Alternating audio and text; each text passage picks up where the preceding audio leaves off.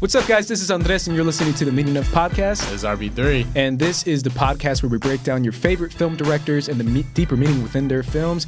Yeah. And RB3, we're back to doing directors. Yeah, yeah. We're Oh, not talking God. about no Ah, reviews. no bullshit. No, no blockbusters. No future of Hollywood. Yeah, yeah, yeah. No more this Spider Man, Yeah. Marvel. Get that shit out of here, man. We're back to independent cinema, baby. Let's go. hey. Yeah. We're doing a great director, a director that has uh, been around for a minute, but still is Yeah. a director that maybe not a lot of people know about, and that is Mr. Noah Baumbach, the Yeah. famous Noah Baumbach.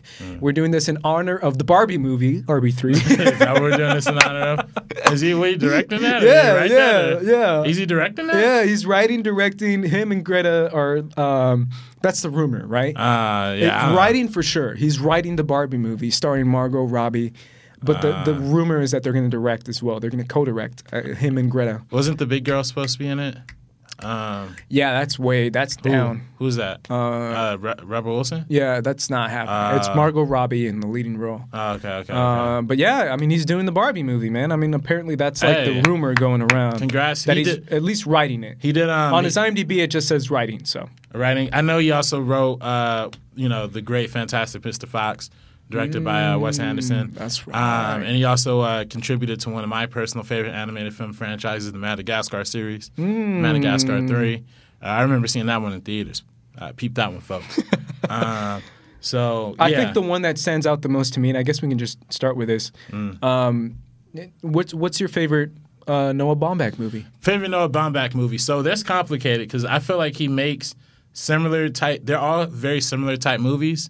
Um, so they all kind of stand as one piece, but they all say very different things and like have a variant range of like you know ideas and and and, and issues that they tackle. Um, so for me, I mean, I remember when the one the one that I watched that first moved me was uh, Squid and Whale. Uh, that's one with uh, Jeff Daniels, Jesse Eisenberg. Um, it's like a pretty simple family drama, and I said this to you off the mic, but like what what I really like about Noah Baumbach is that it feels like a naturalistic uh, Wes Anderson. You know what I mean? He has a very fluid style. It's like very, it's very, it's not like whereas Wes Anderson has a very expressive style, and he's he's written movies for Wes Anderson, so they have a very similar type of voice. But whereas Wes Anderson is like full of style and has all of these like weird and crazy ideas, um, Noah Baumbach is more of a laid back, you know, filmmaker, very stripped down visually, um, just very naturalistic and free flowing. Um, I know he's talked a lot about his influences being like the French New Wave, you know, filmmakers, um, Jean Luc Godard and, and Francis Truffaut, and kind of see that through like the like free flowing camera movements and all that stuff. So he definitely has a lot of that through his films. But uh, you know that Squid and the Whale is up there. Um, Frances Ha is up there.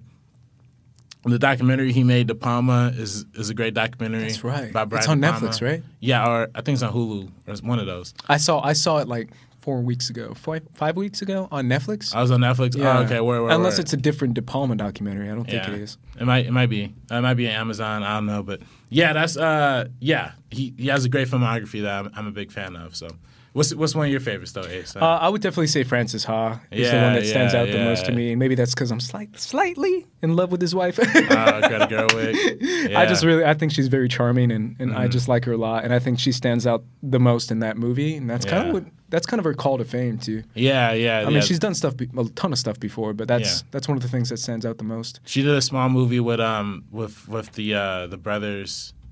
Oh man, I forgot the the the. the the, the brothers' names, but The Duffer she- Brothers? the- not the Duffer Brothers. Uh, they were like, they, oh man, the indie guys. Anyway, it's, it's gonna come to me eventually. Yeah. Um, and then, but yeah, the, but Frances Ha is like one of the one of the big calling cards. It is. that she had and that and that she had, and also, it, you know, it's a black and white film um, that you know kind of transcended the black and white status like of most movies that most movies would have. You know, it actually did.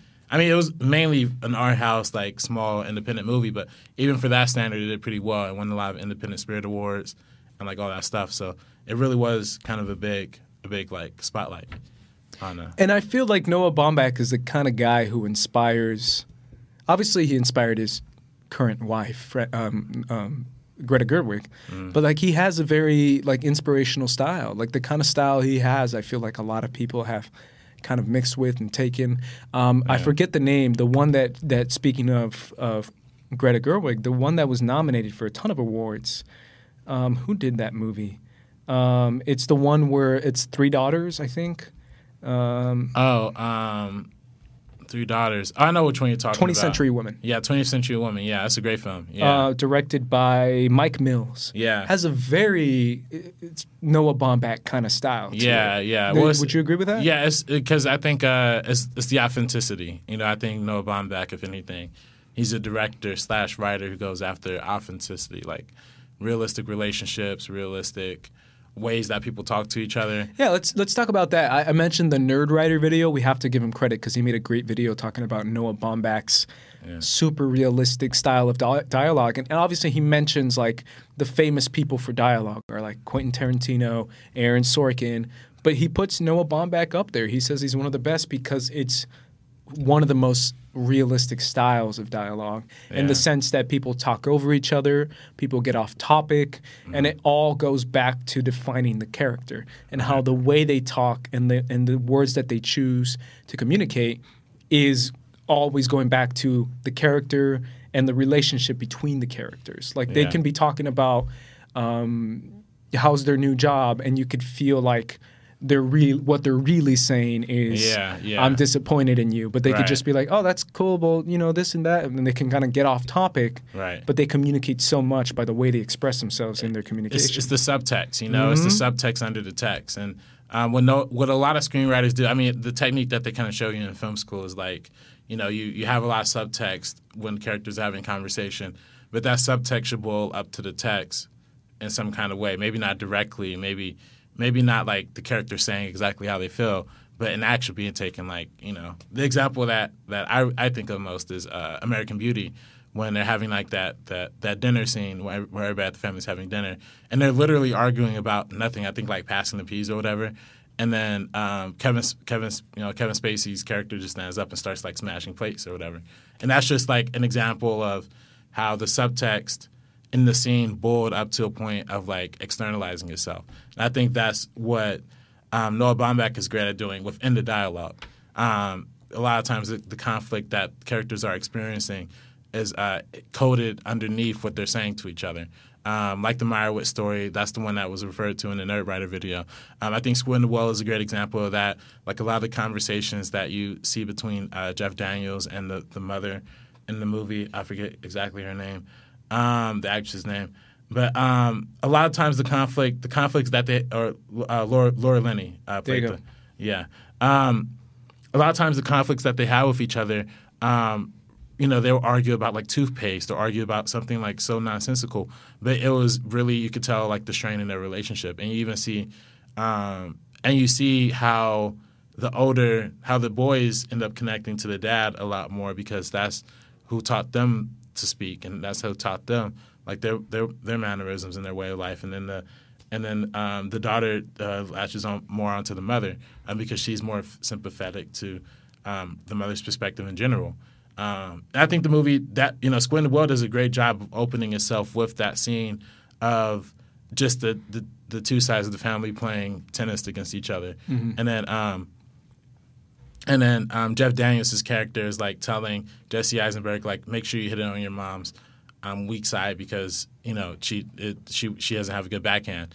So he keeps doing that. He keeps doing that, and then Jeff Daniels keeps doing that, and then eventually mom catches on. And it's like and gets really upset because she knows like she's intentional. They're intentionally poking her. I think that opening scene is kind of the um, kind of laid the establishment for what that whole movie was going to be about.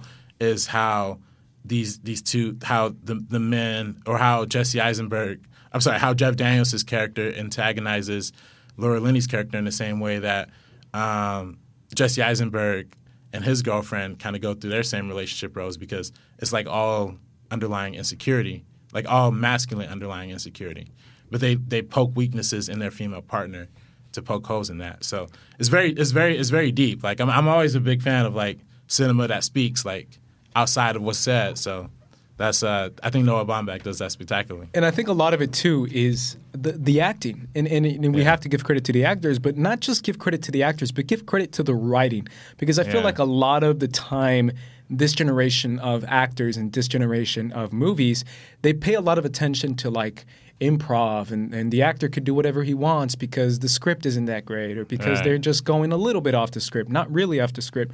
I Mm. personally feel like people who do Noah Baumbach movies are going all off the script. And, Yeah. and the script is just so good that the little details, like you talked about, Mm. whether it be emotions or mannerisms, come straight from Noah Baumbach. I think Yeah. he's that good of a director. And I think the biggest, I've told you before, the biggest example of a great director is the performances he can get out of an actor. Yeah. And the performances he gets out of every single one of his movies and, and the, are incredible. Like, Yeah. Like uh, Adam Sandler is, is amazing. I think Adam Sandler had a great performance. great performance. Star, Ben yeah. Stiller is great. Yeah, he's a he's a frequent collaborator with Ben Stiller, And he's great um, in, in all of Noah Baumbach's movies. Yeah, yeah, even down to uh, Greenberg. Uh, I I remember watching Greenberg when I was like kind of younger. It came out in 2010. Um, I couldn't really wrap my hand around that movie. Um, Yeah. but that's kind of like the Ben Stiller. That's the Ben Stiller starring kind of uh, you know role that that um, that Noah Baumbach because a lot of times he plays side characters in his movies, um, but this was like a starring role that Ben Stiller was in. Um, and that movie's very much about like aging and getting old and like how the replicate the repercussions of getting old like really really get to somebody's psyche. Um, so I think that's that's also a commonly addressed kind of issue in a lot of Noah Baumbach movies as well. I think every character, a lot of characters in his movies are older older gentlemen. That's true. Um, dealing with dealing with aging and the fear of aging. Um, so that's definitely that's a big part of it. Uh, but when I was young, I didn't really I couldn't really wrap my head around that. But you see what I'm what I'm saying about the emotions that a character feels are on the page. Yeah. Do you, do you agree with that, or do you feel like I would just love to get my hands on a Noah, Noah Baumbach script to Yeah. confirm my theory? Yeah. But obviously, I don't have one. But Yeah. I, I really do feel like if you've read really good scripts, for example, you've read a lot of scripts, right? Yeah. You you can see like they tell you exactly what they're feeling, Mm-hmm. and when you read that as an actor, I'm gonna feel exactly what it says on the page. Right, and I think right. Noah Baumbach is really good at that, Right, at expressing subtext, like you just said. Mhm. Well, you know, I you know, it, it really depends. I mean, some you know, a lot of screenwriters kind of leave the screenplays empty, um, but I think for the case of Noah Baumbach, he writes a lot of the stuff he directs. So I'm sure in his writing, he uh, expresses a lot more of what of what the environment and the tone is like. So I think that is pretty helpful for actors. But I think even within the dialogue, you know, uh, we talk about like the Coen Brothers, like the Coen Brothers. There's uh, like for for the movie Fargo, there's a lot of ums and ahs like in that movie. Um, and a lot of people thought that was improv, but in the script you could actually read all of those like little hiccups and mistakes. So I think that's also what and that enhances um, the characterization of uh, of these characters when Noah Baumbach's writing them individually. Let, let's name a few directors. You mentioned the Coens that, that have that same, you know, like Yeah. it's in the script kind of thing. Do you think Tarantino? I think Tarantino is one of those Oh, directors yeah, who, like, 100%. the actors know exactly what they're getting. Uh-huh. Um, because, I mean, obviously, there was that funny quote from, uh, I forget her name, Kevin Smith's daughter.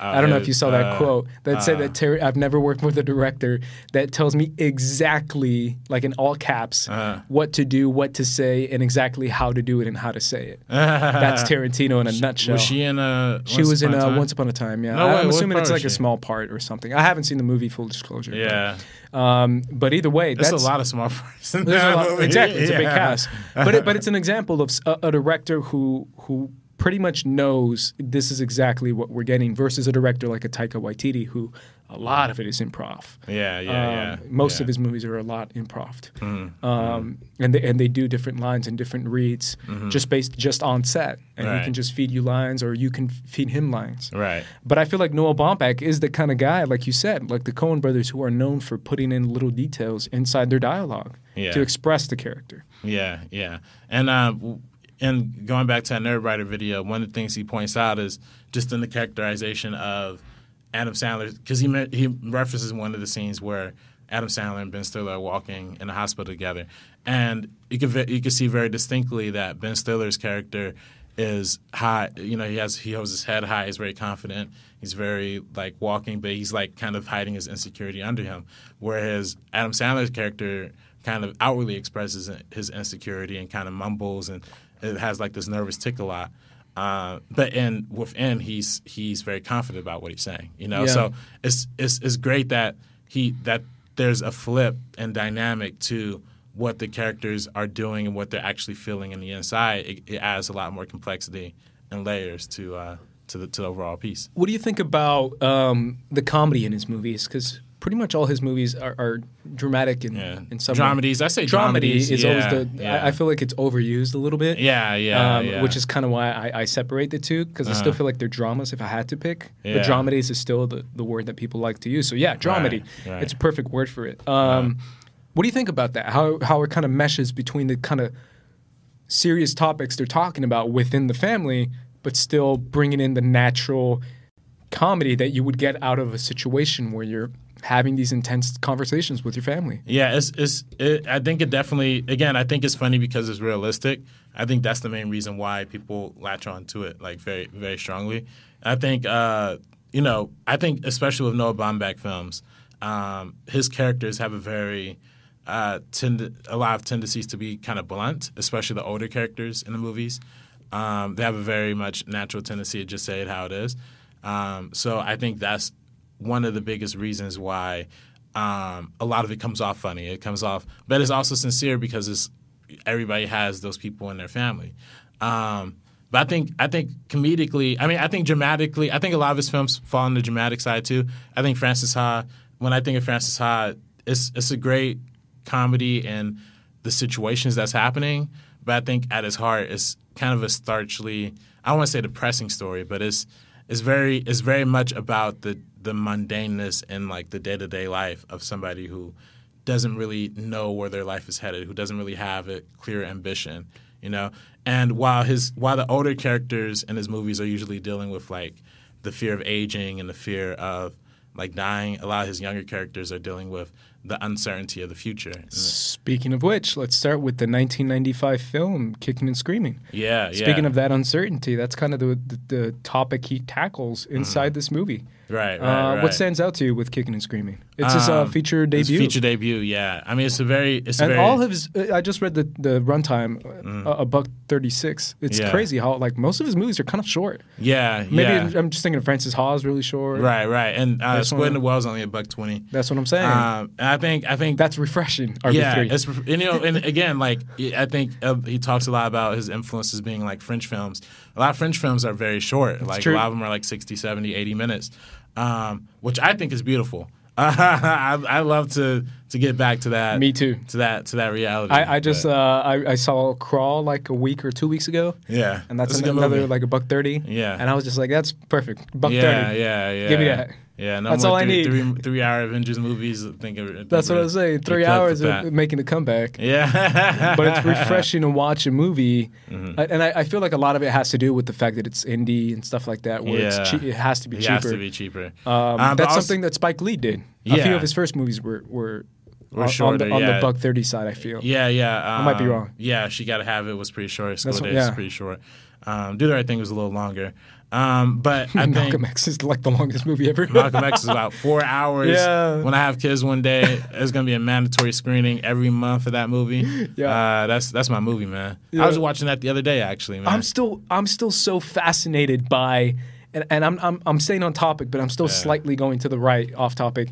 Um, by runtimes and, and the idea of like I feel like what's happening now. I just binged um, The Boys yeah. on Amazon using using your account. Mm. Hey. Uh, I got I got to exploit it, man. I got yeah, to use it, man. I'm not using it. Um, I haven't seen it. but I, but it's an eight-hour movie. It's an eight-hour movie. Stranger Things, Uh, eight-hour movie, and oh, that- that's like a TV show, eight but like episodes, that, right? But they're all hour, an hour long, eight hours, and you can flesh out so much more RB three Mm. in a TV show nowadays. Um, whether it be a, a Breaking Bad or, or, or Sopranos or whatever you want to name, that's so character centered that you can just like squeeze every last bit of character from your main protagonist, and it, and it's it's really refreshing, and and it's interesting to see movies like Malcolm X. It's like so much information. How do you express so much of a character inside a short runtime? As a director, I'll ask you. Um, well, I think a lot, a lot of people, uh, uh, and I think a lot of filmmakers today really struggle with the idea of brevity. You know, I think that's one of the kind of lost arts that I think Yeah. is, is kind of. And I, I saw a tweet. I saw a great tweet. I forgot who tweeted it um, about the Lion King remake. And I hate trending on this movie again, but um, somebody said it's remarkable how uh, uh, the live action Lion Oh, King. it's that's 20 a- minutes longer. Yeah, is, is is an hour is an hour and fifty six minutes. It had to cut scenes from the original hour thirty runtime. Like, wait, what? yeah. So it's, it's like we, yeah. I mean, that is that is a problem because I think a lot of times the the the consensus that comes around is like slower pacing is more dramatic, slower. You know, it's slower. You know, if if you have a slow movie, it's, it's to indicate its importance. Um, and I don't necessarily think that's true. I don't like movies that are slow just for the point of being slow. Okay. Uh, Because I, love slow movies, but not for Nah. just just, for to the slow. I think, man. I, I, again, I hate to seem like I'm hating, but I'm going back to Blade Runner 2049. There was one scene in that movie that even even as many times as I try told forget me. this movie today, uh, where Jared Leto was doing something. I forgot what he was doing. He was like putting something into uh, to a computer, and we're literally sitting there for 10 minutes, like 10 minutes watching nothing. Yeah. Like, come on, that's just being excessive. Uh, like, but but Roma, did you see? Did you like yeah, Roma? I like Roma That a lot. Yeah, slow. yeah. I mean, it's slow, but it's not but like it's, it's- mundane slow. But it's like where she's like but it's like cleaning, yeah, and it's just ten minutes of her cleaning. Yeah, but it's, and but it's like, like, what's happening? Well, you know, I feel like Roma is a more nostalgic piece. That's why I feel like that one is is you know it, the slowness is to resemble the And the camera is super memory. slow. Yeah, yeah, Like it yeah. moves like this slow, like yeah. centimeters. Well, it's like two hours and thirty minutes, right? Oh, I don't know. I um, but um, but the same thing with um, Once Upon a Time in Hollywood. Oh, that's a another movie, yeah. that's a slow movie. I mean, it's very slow, um, but it's slow because in the same way that Roma is about the nostalgia of childhood and the nostalgia of the nostalgia of Alfonso Cuarón's childhood, at least, and like growing up in a maze house. Once Upon a Time in Hollywood is very much a nostalgia piece for Tarantino of like that time period. So, Interesting. Yeah. I don't know. Uh, One that comes to my head that I love, and I was low key rewatching the other day. Um, a Ghost Story, a movie you haven't seen yet, right? Oh, I saw it. We Oh, talked saw- about oh, this. we have talked saw, about yeah, it. I saw it at Starbucks, and I can, I can, I can. That's right. I That movie is another, another movie that's like an hour thirty or something like Yeah, that, and it's slow. Yeah, that's an hour thirty. You could, t- you could chop into thirty, man. You could chop that into thirty. that could be a thirty minute movie. Yeah, man. There's some shots that just most shots don't move. Yeah. They're just static shots, and they just sit there, and I love it. I was Yeah. eating that up, man, just like she ate that pie. Oh, um, but let's get back to kicking and screaming. What, what Yeah. stands out to you about this movie? Um, yeah, it's just it's just the energy, it's the vibe. You know, Mm. I think I think more than anything, um, when the director has a vibe, that's really when they latch on. Uh, it, it came out like during a big time in the independent in the independent movement, in the 1990s, late 80s, through the 90s, mid 90s. Yeah, especially '90s. For yeah, sure. it was a big time where a lot of independent cinema was like breaking out. Um, this, you know, obviously came out around the same time as like Clerks and um, a lot of. I mean, you see a lot of these type of movies that are coming out of like Sundance. Wes Anderson has his version of of this kind of movie. I mean, a lot of filmmakers who who Spike Jonze has a version of this. I'm sure, well, maybe not, because he only has like eight movies. I don't even think he has eight. He has like four. Um, but but these are very like these are very loose, like kind of just let's point the camera and let's uh, and let's just have a good time and have a fun time with like these characters. But to also show you the depth of how good they are as either a writer or a director. So uh, this is definitely that. Time It's definitely working with a budget, right? Yeah, that's kind of the yeah, idea. where I yeah, can shoot this in an apartment. I can shoot this with a few people. Yeah. It's not going to cost too much. It's much. like the mumble. I mean, people criticize mumblecore now, but that's this was like really early people mumblecore. criticize it. I thought people loved it. Uh, I hear people criticizing it. Do I you mean, like mumblecore?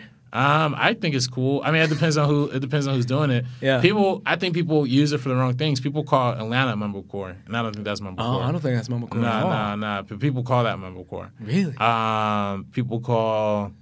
I just I feel like people call things mumblecore that that isn't mumblecore. Okay, But, I agree. Yeah, I, I just don't agree with the placement of the term, but I, For sure. I, I do like the genre. Yeah, yeah. Would you consider Noah Baumbach mumblecore? Um, not necessarily. I mean, I would consider some elements of this kind of kind of that, but I think a lot of, I mean, I think what mumblecore is derived from this. You know what I mean? I think a lot of what mumblecore is in today's context, in like the early 2000s to like today's context, derives from what independent filmmaking was in the 90s. And and, and just uh, just because I'm realizing something, it, just to clarify for the audiences, people who don't know what mumblecore is, can you quickly give a definition? Well, it's just the the whole idea of mumblecore is just like a movie or a TV show, most likely a movie about people just doing nothing and just being teenagers and wasting their life and time. You know, Really, that's your definition. Interesting. That's what I think a lot of people consider it. Yeah. Okay. What would you consider it though? Like, Uh, I, I, uh, similar, but not quite as far as like they just do nothing. I feel like Yeah. it- it's just centered on dialogue. Yeah, uh, centered on dialogue and centered yeah. on like on like a day in the super life. mundane yeah, dialogue. Yeah, a day in the life of. like talking about nothing. yeah, yeah. And, and talking about it in a very like realistic manner. Yeah, yeah, yeah, yeah, yeah. Or it's, a lot of times it's improv too. That's what I'm yeah. trying to think of these fucking guys' names, man. Damn, bro. Um, what's the what's the name of that movie with uh My Name is Jeff? They directed My Name is Jeff. Um, anyway, I'll get back to it. Either way, Uh, but that's what stands out from That's kicking and name. screaming. That's not it. But yeah, uh, yeah, I, I think of 22 Jump Street. yeah, My name is 22. Jeff. Yeah, yeah, yeah, yeah, yeah.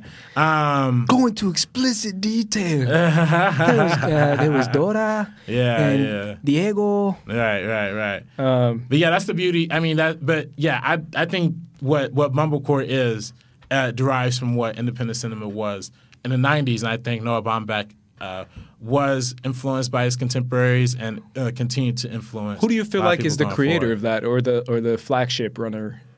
Um, that's a good question. Yeah. I mean, I think Do you feel like it just came in general, like from indie movies? I think it just came from you know film school, you know, young Yeah. film school, young '90s. it came from because. I've done a lot of short films. just- Yeah. and, and I've I've been on sets where it's like Right. this is something where it's like we have no money. Let's just shoot a dinner scene. right, right, right, right, right. where people are talking, and that's kind of like, oh, we got no money, so Right. that's what we got to do. I think what inspired people is I think a lot of people saw uh, Reservoir Dogs and was like, "Oh, this Hundred. movie." That's such a good point. This movie has no, like, has one setting, and everybody thought they could do that to some extent. That's such a good point. Um, yeah, yeah, I that's think a good Res- one. I think Reservoir Dogs and I think Sex Lies and Videotapes too Mm. from Steven Soderbergh. I think not necessarily like directly. I think more directly Reservoir Dogs, but I think Sex Lies and Videotapes because that's the one that kind of put film festivals on the map to to allow that to kind of be to the culture that Hundred derived from that. Um, let's move on to 1987, Mr. Jealousy. Is this a movie you've seen, RB3? Uh, I don't think I've actually uh, seen this one. Um, I don't think I have either. Um, it looks like interesting. Yeah, this is uh this is one I've missed. RB3 full disclosure. Yeah, I missed this one too. Um, to be fair, this has like a only a thousand people said they watched it on IMDb. So, um, looks like we're not missing out on much. But um, yeah, I don't think he really had another big, big one. Till the Squid and the Whale. I think yeah, yeah. That's the next one that comes up on the IMDb is the Squid and the Whale. So let's let's talk about it, man. What Mm-hmm. uh what stands out for for you from this woman, and what's your connection towards the movie? Because you, you mentioned you had a connection. Um, yeah, I mean, I just, I, I mean, not necessarily a, a connection, but I just really enjoy, I just really enjoy this type of story. I really enjoy family stories. Um, I really enjoy um, seeing, uh, just kind of, it, feels honest. You know what I mean? It feels like something that he, that he maybe dealt with growing up. You know, some of the things that in this movie maybe he kind of dealt with personally growing up, or if not, he kind of imagined it, a lot of that growing up. Um, I, again, I think the father and son relationship in this movie is very realistic. I think it's very easily for it's very easy for men to kind of be influenced by the male figure in their life, um, and you know, and coming to that realization that that male figure might not be the best influence on you, or might not be the best person in general. So I think that I think the movie addresses that really well. I think the movie uh, talks about young coming of age pretty well with the with the youngest uh, brother. Um, he, there's like this hilarious like masturbation scene that happens like in the locker or something like that.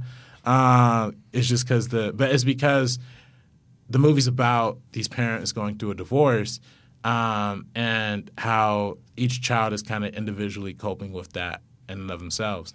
So I think in that respect, it's very it's very honest and realistic to what and it's very it's- it's- relatable, right? Yeah, super e- relatable. Everyone has issues with their parents, whether they're getting divorced or not. I mean, a divorce in general is it's incredibly relatable. Right. Um, but just the idea that that growing up in a household where your parents are separating, or or it go, where there tension between your parents, is kind of awful. Mm-hmm. RB 3 mm-hmm. I mean that's it's that's kind of bad.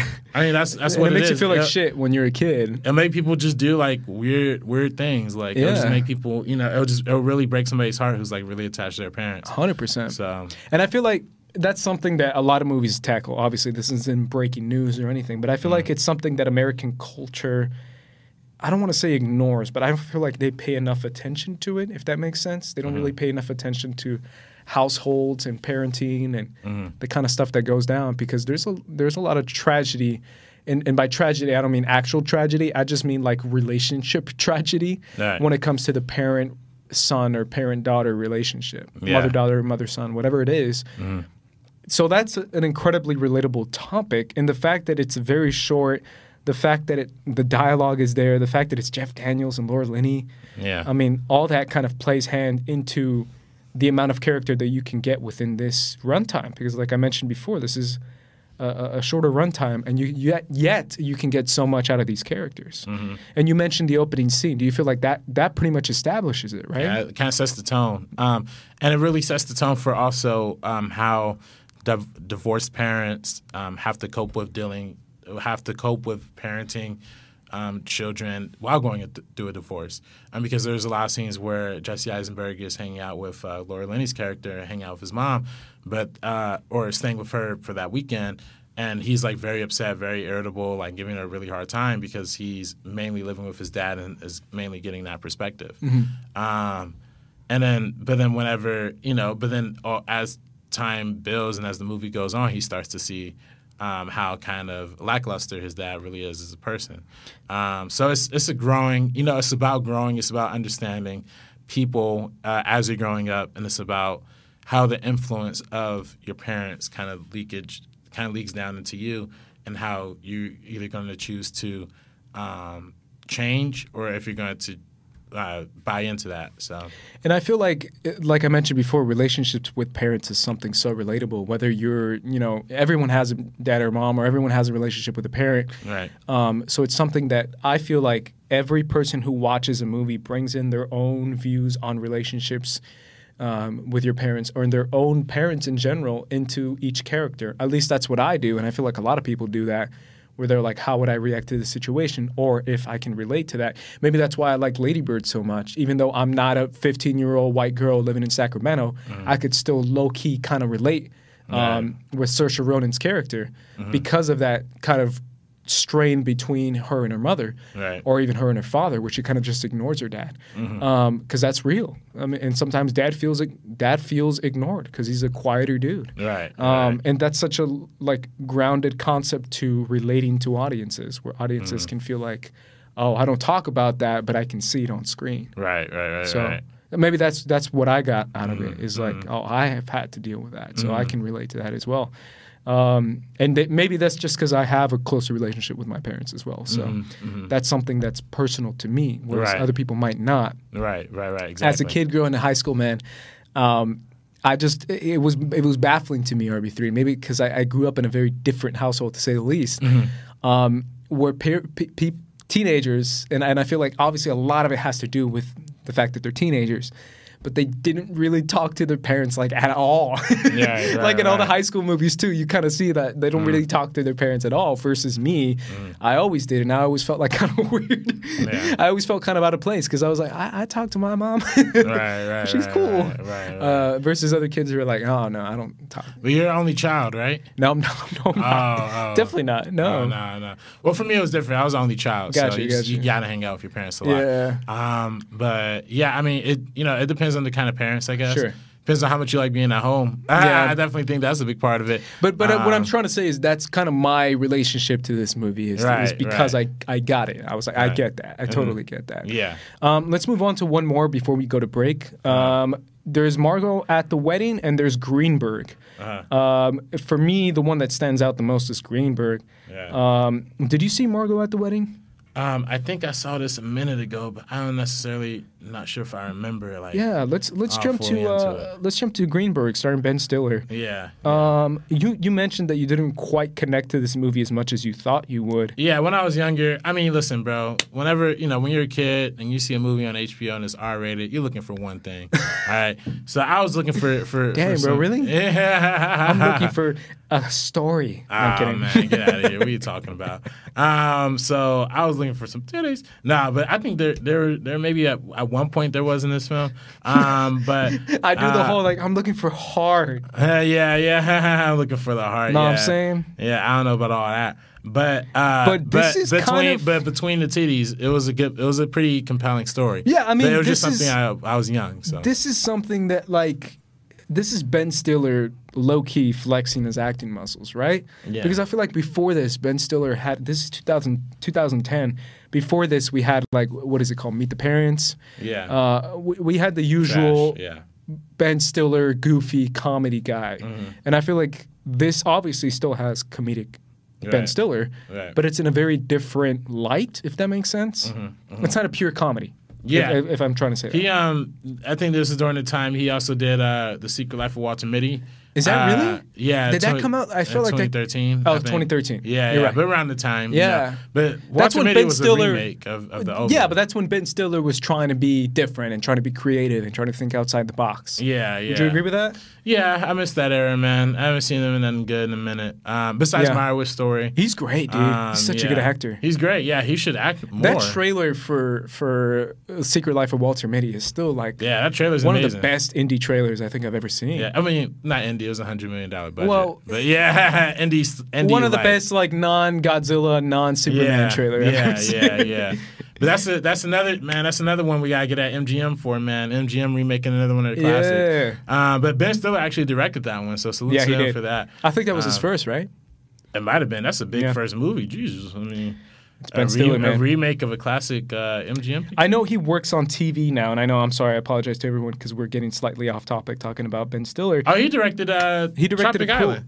Oh, he directed Tropic Island. Yeah, I didn't know he directed Tropic, Tropic Island or Tropic Tropic Thunder? What am I talking about? Tropic Island. Um, so I know he did. Oh yeah, Escape at Danaram, Dan, Dannemora. Which one's that one? It's this. Uh, I think it's a Showtime show that people like loved and got a ton of nominations. He directed it. He directed it. He Oh, directed the whole show. Dang. Um, but either way, guys, we're gonna be keep talking about Noah Baumbach coming up after the break. Make sure you stick around because we're gonna be talking about our favorite movies of his, and we're gonna be talking about his newest movie. So make sure you stick around. All right, guys, we are back talking about Noah Baumbach films. Let's jump right into the next film we have on our list, and that is 2012 Frances Ha. Man, I feel like this is one that people remember him quite a bit for. I mean, as much as they remember Greta Gerwig. But I, I mean, I'm sure you Yeah. have different thoughts on that. Maybe that's just because I think of that as Mm-hmm. well. But we talked a little bit about it in the beginning. But let's kind of get a little bit more deeper into the story. Mm. Uh, it is kind of like a, a girl kind of trying to find her place. Um, Yeah. in the city, in the world, it's it's set in New York, so it's a very New York type movie as far as like the kind the kind of New York shows and movies we get about Right. people trying to survive in New York City. Yeah. Um, I mean, it's uh, you know, one of the influences also too was uh, the Magnolia. I'm not Magnolia, Jesus, um, Manhattan. Um, you know, from uh, yeah, Woody Allen. Um, but yeah, I, th- that was definitely one of the inspirations, especially with the black and white too. That's that's a big that's a big piece of like capturing New York youth. You know. Yeah, and it, and it has a little bit of uh, obviously she she is at a dance company, and it's kind of the ironic, typical New York, like everyone is inside some sort of dance studio, Yeah. kind of thing. At least the vibe I get because I've never been to New York, but it always feels like every New York thing is always talking about dancing in some sort of way where it's like a huge deal. Yeah. Um, there was a New joke, I. huh? New York. There was a joke I heard the other day talking about how the New York Times always they they rather talk about like any other thing they would just choose dancing, pick up on one topic. Um, but it's like a big deal in New York apparently. My friend uh, moved out there um, to do dancing and to do Broadway and to do all that stuff because she was a dancer out here in LA, and uh, I have a little bit of connection to the dance community Mm. um, because of my brother. okay. I think I've told you that, right? Oh, I Have I told you? thought he was a stunt guy. He is a stunt guy, stunt, Yeah. stunt slash dance. Oh, okay. Um, but yeah, the, the dance stuff is is a little bit less than the stunt stuff. Uh, Um, I can show you some stuff later, but Yeah. but again, but again, I know a lot of dancers. I guess is tr- what I'm trying to say. I like a ton of dancers, Mm-hmm. because that's the first thing I met. I was on a shoot, literally like my second day in LA. I was on a shoot in a, in a dance studio, Mm. Uh, and I just met like a ton of dancers. So I'm friends with them. So I feel I, I relate to Greta. right, Is what I'm trying to say. No, not quite. But either way, man, this is a. It, it, I feel that. this is a movie trying to find you're going through her character and she's trying to find her footing do, do you felt did you feel like she got a connection right away with you in this movie because I, I that's how i felt personally Yeah, I think so. I mean, I think it's very relatable to anybody kind of um, kind of pursuing the creative arts. Um, the kind of struggle of you finding what what motivates you, what inspires you, um, and also while surviving too. I mean, that's a big piece of it too. Like, how can you make money to to keep pursuing your art form, and are you willing to give up? Are you willing to bend to to get there? Um, so it's definitely a movie that uh, is definitely one of those movies that. Um, that talks that touches a lot on that, and I think is one of those movies that um, emphasize how how human. You know, a lot of people think, ah, you know, these hippies, these you know artists, art, artistic types, they don't want to do nothing with their lives, they're lazy, all that. And why a lot of that is true for Greta Gerwig's character in this movie. Um, it is it is also very relatable to the extent that everybody has been to that place and everybody wants to um, pursue their dreams and do what they love. But uh, reality hits a little harder um, when it comes to like relationships with your parents, relationships with like you know roommates, particularly with roommates. I mean, I think at the heart of this movie, this movie is uh, is about friendship uh, between the two main characters, between Fran and um, and um, and Sophia. Um, so uh, I think overall, I think this movie does a great job of capturing all of that. I think it's stylistically, again, like the black and white helps add to the nostalgia factor of it. Yeah, I was going to say, uh, what do you think he chose black and white? Um, I think you know, again, like I said, it was inspired by like Manhattan. I'm inspired by like French, French, you know, new wave stuff. Uh, you know, um, Jean Luc Godard, Francis Truffaut, like all these old French movies. Um, and you know, particularly like Cleo by the Apartment is one is one that I think of. That's also a big influence, in particular. Um, and I think all of these films have a very humanistic uh, kind of perspective, very minimalist, kind of stylized. You know, it's really just kind of static shots or you know, kind of walking shots or something like that. But Yeah, I very feel- meticulous camera work. I feel like that's an almost, no, I'm not going to say every black and white movie, but every recent black and white movie feels like mm-hmm. that's one of the themes in the movie, right? Whether it be mm-hmm. Roma, mm-hmm. whether it be what Nebraska. Yeah. I, I, maybe those are just the two up top Right. of my head, but I feel like what you just said, Yeah. it's very minimalistic in the sense of the camera movement, in the sense of the story plot movement, Yeah. right? Yeah, I think a lot of I think a lot of these uh, I think a lot of these films are paying homage to um, the genres that are inspiring them uh, by going black and white and by using this minimal camera work and by heavy focus on content, heavy focus on dialogue, heavy focus on script. Uh, like like you said, you know, um, I was reading the IMDb trivia for this uh, briefly, and one of the things it said that this, uh, like we were talking about in the first half of the con- in the podcast, contrary to thinking like it's a very loose and improvisational dialogue, is actually very tight, tightly written and tightly scripted. Um, but you can see that in the performances that that uh, eke, eke out through this film, um, especially with Greta Gerwig. Like I said, it's kind of a star-making uh, performance. Um, I also think um, the editing in this movie is very is very very well done. Um, I, I was in an editing class uh, uh, taught by this dude Alex Jamblaski, great great guy at USC, and um, he was and he showed us one of the the scenes from this movie, the montage um, from this movie. Like uh, it's a very unconventional type of montage because you know most montages you expect quick cuts, like quick changes in between time, music under here. Um, this the montage the montage slash montages in a lot of Noah Baumbach movies are very much just like slices slices of life. Like here's a piece of the day. Like you know, it's, it's not like a quick cut. It's like you spend 30 seconds, you know, of you spend like maybe not 30 seconds, but it'll show like 10, 10 20 seconds of Yeah, like a few seconds. no, like yeah, a few yeah, a few seconds of like people, you know, picking picking up their daughter from the airport and then going home and then eating Thanksgiving dinner and then just being very matter of fact with um, the the time period that changes. You know, it feels quick, but it feels slow at the same time. Um, and I think that goes to invoke like a lot of the sense of memories that we have because a lot of times when we remember things, in the moment it feels really slow, but when you look, reflect back on that time, it feels like a really fast time period. It feels like it, time has just been flying. So I think there's a very intelligent way of communicating that through the editing. Absolutely. Um, so Yeah, and, and a lot of it too has to do, uh, like we, like you just mentioned as well, about Greta Gerwig and her. She's just naturally super charming, yeah, um, and she's even throughout this entire movie. That's kind of what stands out the most to me. Right. is her charm, and, and that kind of drives the entire movie. Mm. But it's interesting because black and white is definitely like like people nowadays say a choice. Um, it's a choice, yeah, um, and it definitely says a lot without saying anything, I guess. Mm-hmm, Um, so let's move on to While We're Young, RB3. Yeah, this one. Uh, you know, Adam Driver was in Frances Ha. Returns with another collaboration here. That's right. Um, Shout out to Kylo Ren, Yeah, yeah, yeah. Ben that- Solo.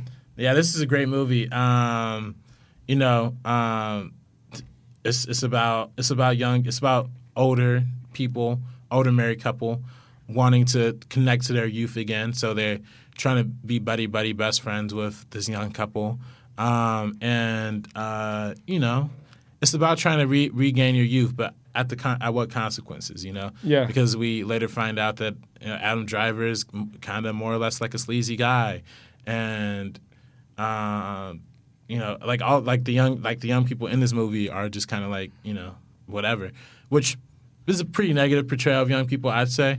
Uh, but I mean, I don't know. Is did you do you see this one or? I did see this one. Uh, do you feel like that's a negative portrayal of young people or young people in this like world? Uh, young people, We you mean? Like, like in this setting? oh, and like New York, Yeah. like Dream Chasers. Yeah. yeah. I mean, it's it's very much. I mean, because one of the things that this movie explores is that the wife, she's the daughter of like this famous documentary filmmaker who's like never really named. Yeah. And then, um, and then Adam Driver's character really is only interested in being friends with these people just so he could get to meet uh, her dad. You know, and that's very much. I do think that's very much a today generation type thing. yeah. Um, I mean, I'm thinking of a word RB3. Cloud chasers. No, Oh? I'm thinking of a, another. I mean, besides that, what you said, like Yeah. The word hipster comes Uh, to hipster. Oh yeah, yeah, yeah, yeah. Oh, they're definitely hipsters. Yeah, hundred percent. That's what I'm saying. Yeah, bro. yeah. I mean, they're very, yeah, they're very hipsterish. Very much. You know, th- this is New York, but they're in LA. They'll be living in Silver Lake and and all that. Jazz. Hipsters are everywhere, bro. Yeah. Don't don't don't put them in a box. Yeah, but I I, see mean, hipsters everywhere. Have you been to Silver Lake though? no, or- that's right. Yeah, yeah. So uh, we're, we're talking about LA, but I gotta say, man, the hipster Yeah. community in Phoenix, yeah, being from out there. Phoenix, Yeah. woo, Are they like country they're hipsters? or- everywhere, bro. Are they like country hipsters? Not or- really. They're hipster hipsters. Ah, damn. they're full blown, hundred percent in their blood hipsters. it's it's real, bro. Wearing Yeah. the fedoras and everything. yeah, the fedoras. Yeah, Yeah, the, the fedora. crazy enormous coffee shops that have Yeah. random shit. Yeah, That's yeah. sh- that's real, bro. yeah. When I went back for Christmas, I, I went to hang out with a friend of mine um, from high school, um, and we I went inside. A, a, she invited me to a coffee. She's like, "Let's meet at this crazy cool coffee shop in Right. downtown Phoenix."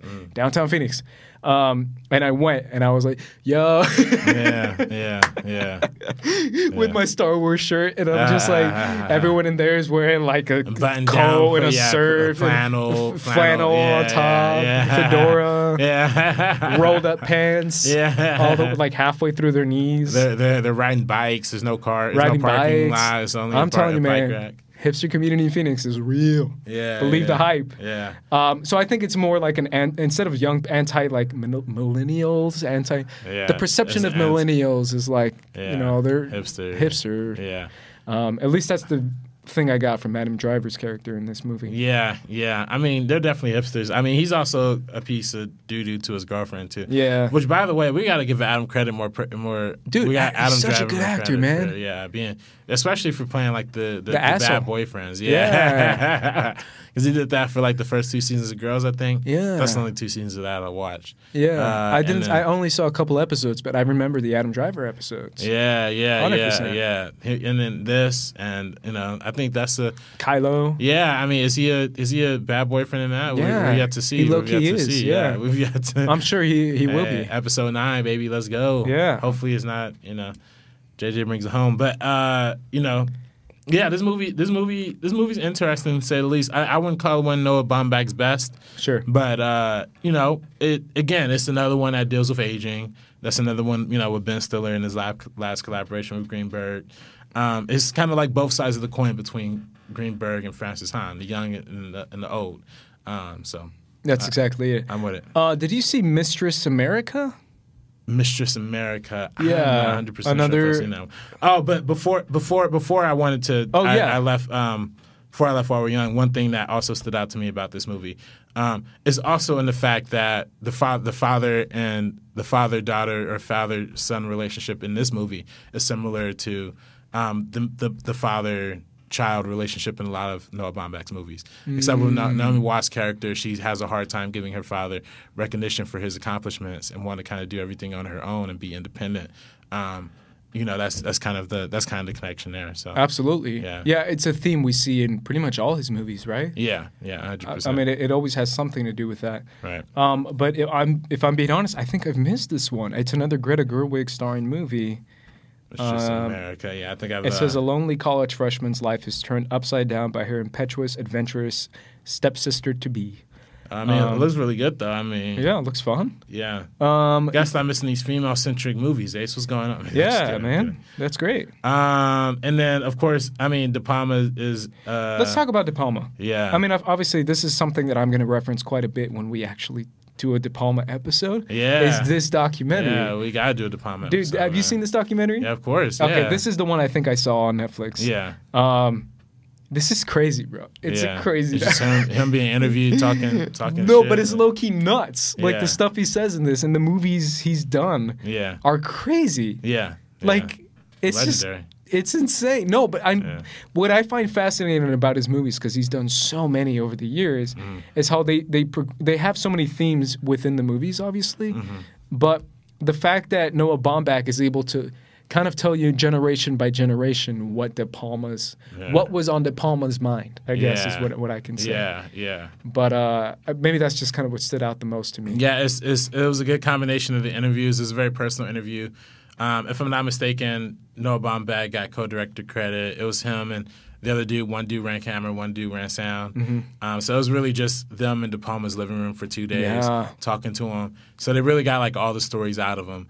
And uh, I think was was dope is you get to not only the change in De Palma as a filmmaker, but seeing Hollywood shift in, uh, and whole. That's exactly it. Um, it's how- it's Hollywood in general yeah, yeah, because was- obviously the, he's from the famous class. Yeah, yeah. The- The seventies, uh, the film school, film school people, George Lucas, Steven Spielberg, Martin Scorsese, um, and uh, Francis Ford Coppola, and all the uh, all of them, and Brian De Palma, all of them were doing big movies that that really that really shook up the industry. And they were all friends. yeah, yeah, and they were all they're all watching each other movies and, And- giving and- each other critiques, Exactly. and talking to each other. That's about it. incredibly fascinating. And they basically shaped Hollywood as we know it now. Yeah, Kind of. yeah. Low key. With Brian De Palma, he had Carrie. Uh, you know, obviously George Lucas had Star Wars. Francis Ford Coppola had The Godfather. Uh, Spielberg, Jaws. And uh, we Scorsese. we learn a lot about his relationship with De Niro, which is actually incredibly fascinating. Yeah, yeah, Uh, yeah, uh, we, we talked a little bit off camera about people who always put themselves out there. yeah, De Niro low key was one, dude. yeah. The, yeah. the way that, that De Palma, I think he says the story, and I might be misquoting it, but the way he said, like, he was the most confident dude I've ever met. Yeah. He was just like, yo, put me in your movie. Yeah, Like, that was Robert De Niro. yeah, yeah. Mm-hmm, like a young little De Niro. like, you see him young in this movie, and it's Right, just right. incredibly fascinating Yeah. to see from, like, that age, he was already being like, like, I'm a great actor. Put right, me in there. Right, right, right. Um, I mean, as you should, and you know, and um, what I think speaks speaks greatly about uh, Brian De Palma's like career early on too was that you know, unlike his unlike most of his contemporaries, he went to film school. I don't know if he exactly finished or not, um, but um, he kind of just jumped right into. He never he never did a studio type type thing. He was always outside of the mainstream. Um, even going for movies like Blowout, which is one of my favorite per- personally of his, um, with John Travolta, Scarface.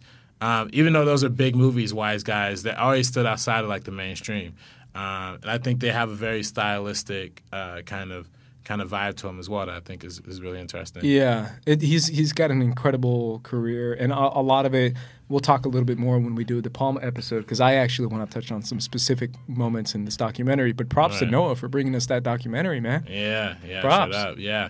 It's a Um, great film. Let's speaking of Netflix, uh, let's finish up with the Meyerowitz Mar- Meyerowitz stories. Iowa story, yeah.